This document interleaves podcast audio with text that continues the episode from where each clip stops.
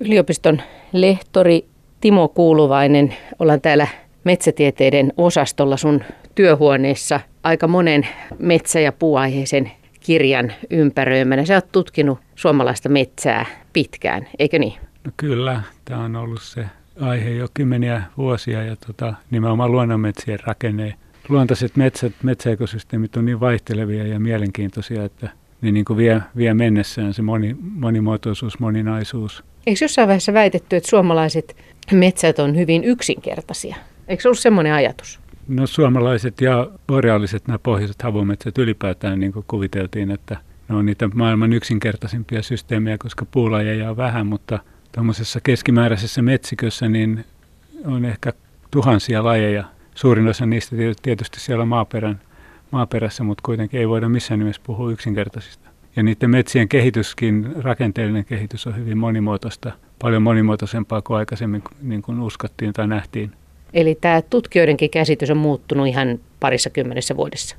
Kyllä, se on muuttunut hyvin, hyvin voimakkaasti. Että, että aikaisemmin ajateltiin juuri, että pohjoiset metsät uudistuu voimakkaiden metsäpalojen kautta, mutta nyt on, on tieteellisesti osoitettu, että se on paljon monimuotoisempaa, että siellä on tämmöisiä, ennen kaikkea tämmöisiä osittaishäiriöitä, hyönteistuhoja, tuulituhoja, jotka ei tapa kaikkia puita, vaan osan puista. Ja se luo niin kuin hyvin monimutkaisia metsikkö- ja niin elinympäristörakenteita metsiin. Jos pitäisi kiteyttää just, että miten tämä käsitys on muuttunut, niin se on muuttunut esimerkiksi näin. Että aina sanottiin, että tuli palo ja sitä kautta se metsä alkaa niin kuin uudestaan. Joo, kyllä. Ja tätähän käytettiin sitten niin kuin avohakkuiden perustana, että avohakkuut ikään kuin matkivat tätä luonnon kehitystä, mutta tämä on myytti, että se on jo todellakin aika hylätä tämmöinen myyttinen käsitys ja nähdä, nähdä se moninaisuus, mikä luonnonmetsissä on, koska se sitten vaikuttaa, vaikuttaa muun muassa niin kuin monimuotoisuuden suojeluun tehokkuuteen. Että jos meillä on väärä käsitys metsien luontaisesta rakenteesta, missä niin lajisto on aikanaan kehittynyt evoluutiossa, niin, niin me ei pystytä tehokkaasti suojelemaan lajistoa.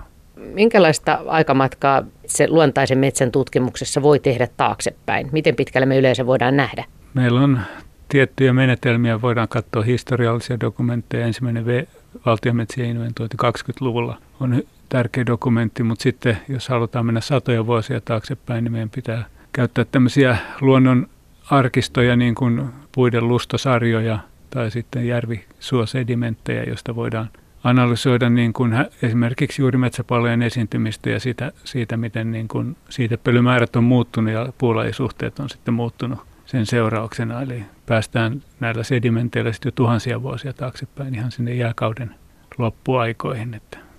Eikö tämä aika jännittävää, että näinkin tämmöinen perusasia kuin metsä, niin mm. käsitys siitä voi muuttua kovinkin paljon ihan vuosikymmenissä?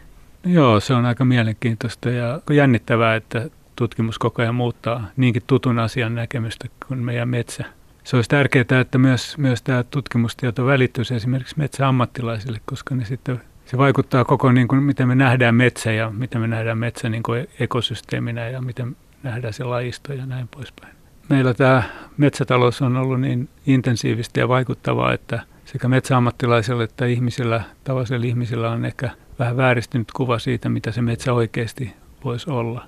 Ja tota, jos meillä olisi parempi käsitys siitä, mikä on niin kuin se metsän luontainen olotila, niin meillä olisi ehkä helpompi hyväksyä sitten niin kuin tämmöistä monipuolisempaa metsän käsittelyä, joka sitten todennäköisesti turvaisi lajistoakin paremmin. Ja tähän liittyy tähän esimerkiksi, mistä paljon keskustellaan, jatkuva kasvatus. Niin tota, sanoma luonnonmetsistä on, että ei pidä vaan tehdä asioita yhdellä tavalla, harrastaa yhdenlaista jatkuvaa kasvatusta, vaan nimenomaan pitää saada vaihtelua siihen ja se on, se on niin oleellista. Se vaara on, että mennään tämmöiseen sapluna-tyyppiseen käsittelyyn. Niin kuin, niin kuin avohakkuutaloudessakin, niin te, kaikki tehdään joka paikassa samalla tavalla. Että se ei ole missään nimessä niin kuin toivottavaa jatkuvassa kasvatuksessa. Se, mikä tota, luonnonmetsäkäsityksessä on muuttunut erityisesti on se, että on niin kuin voitu osoittaa, että vanhat metsät on luon, luontaisesti semmoinen keskeinen elementti meidän metsäluonnossa.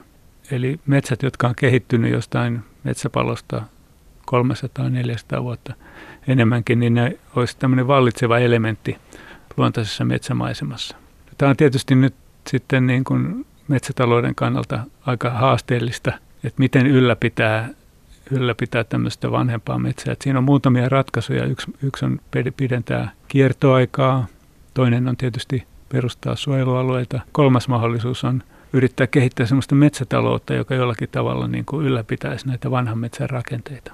Tästä tullaan tähän jatkuvaan kasvatukseen, jota, jota voitaisiin käyttää tähän edellyttäen, että, että säästöpuuta jätetään riittävästi.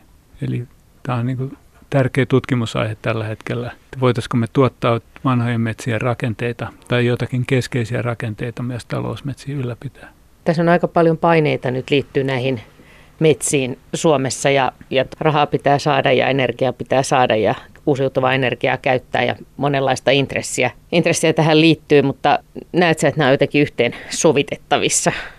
No kyllä, kyllä se näin johonkin suuntaan se vastuu kaatuu, että, että nythän meillä on koko ajan monimuotoisuus ollut heikkenemässä ja, ja samaan aikaan sitten metsätalous on tullut intensiivisemmäksi, intensiivisemmäksi ja metsätalouden ja monimuotoisuuden törmäyskurssi ikään kuin jatkuu. Että jotain vähän isompaa pitäisi tehdä, jotta me päästäisiin niin kuin, tämä saataisiin asiat kuntoon. On viime aikoina ruvettu puhua myöskin näistä luonnontilaisista nuorista metsistä. Joo, kyllä. Että ne on tavallaan, kun fokus oli vanhoissa metsissä joko hyvin pitkään, niin tavallaan unohdettiin ne nuoret metsät. Että ne on oikeastaan, mistä on kaik, kaikista eniten puutetta tällä hetkellä, koska ne on myös hyvin lahopuustoisia metsiä ja tota, monet lajit to, todella tykkää esimerkiksi palo, metsäpalon jälkeisistä avoimista metsistä, jossa voi olla satoja kuutioita sitten lahopuuta. Ritva Kovalainen ja Sanni Seppu sinne yhdessä kirjassaan niin toi esiin tämän viiden minuutin metsä, mikä minusta oli ihan hyvä käsite, että kun on ihmisten vaikea hahvottaa tämmöisiä mittasuhteita, että ennen oli just tämmöisiä valtava isoja metsäalueita ja nyt voi, voi niin kuin minuuteissa laskea sen, kun kävelee semmoisen luonnontilaisen alueen läpi. Joo, valitettavasti ne Etelä-Suomen piir- luonnonmetsäpirstaleet on juuri näitä viiden minuutin metsiä. Että Hyytiälässä metsäylioppilaiden kanssa me käydään joka kesä niin siinä Susimäen aarnialueella, joka on juuri tämän tyyppinen metsä. Se on todella hieno, hieno niin rakenteeltaan ja, ja noin 50 hehtaaria muistaakseni, mutta kyllä sen kävelee tosiaan viides minuutissa läpi, että valitettavasti. Eli on tavallaan niin, että suuri ja ehkä jopa suurin osa suomalaisista ei ole nähnyt, mikä, minkälainen on tämmöinen luonnontilainen metsä. Joo, näin mä kyllä luulisin, että valitettavasti. Mutta sitten, sitten joskus kuuluu, kuulee väitettävän myöskin, että jos metsä on esimerkiksi avohakattu, niin se on niin kuin ikään kuin tuhoutunut ikuisiksi ajoiksi, mutta eihän se nyt niinkään voi se asia olla. No ei tietenkään, että kyllähän siihen metsää siihen kasvaa, että täällä ei voi niin kuin estää metsää kasvamasta toisaalta. Mut, mutta siinä on semmoinen juttu, että kun avohakkuu toistuu niin kuin useamman kerran, niin sieltä rupeaa häviämään pikkuhiljaa metsästä niitä luontaisia rakennepiirteitä. Esimerkiksi lahopuuta. Se näkyy esimerkiksi, jos verrataan samanlaisia metsiä jossain Kainuussa, jossa nämä avohakkuut on ehkä kerran vain niin kuin käynyt metsikössä ja sitten Etelä-Suomen metsiä, joissa ehkä on pari kertaakin jo avohakattu, niin, niin esimerkiksi maalahopuu on paljon runsaampaa vielä siellä Kainuussa, koska sitä on jäljellä ikään kuin se luonnon, luonnonmetsävaiheen jäljiltä niin kuin perintönä. Mutta jos ei sitä tule uutta, niin se pikkuhiljaa häviää sieltä, eli, eli ajan myötä se köyhtyy se metsäekosysteemi. Ja, ja tämä on niin kuin yksi semmoinen varmaan taustasyy, miksi monimuotoisuus on koko ajan vähentynyt ja tulee ilmeisesti valitettavasti vähentymään jatkossakin. Niin kuin mä oon ajatellut, että jos olisi paljon rahaa, niin voisikin ostaa jonkun uudemman metsän ja ajatella, että sitten vuosisatoja myöhemmin siitä tulee sitten vanhaa metsää, mutta tämä asia ei ikävä kyllä ole ihan näin yksinkertainen.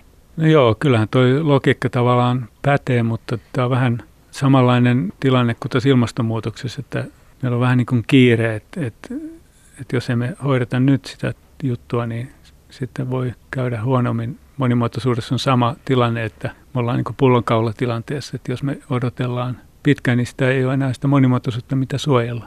Jos ne lajit elää nyt, niin ne tarvitsisi ne elinympäristönsä nyt. Niin, ne tarvitsee elinympäristöt nyt.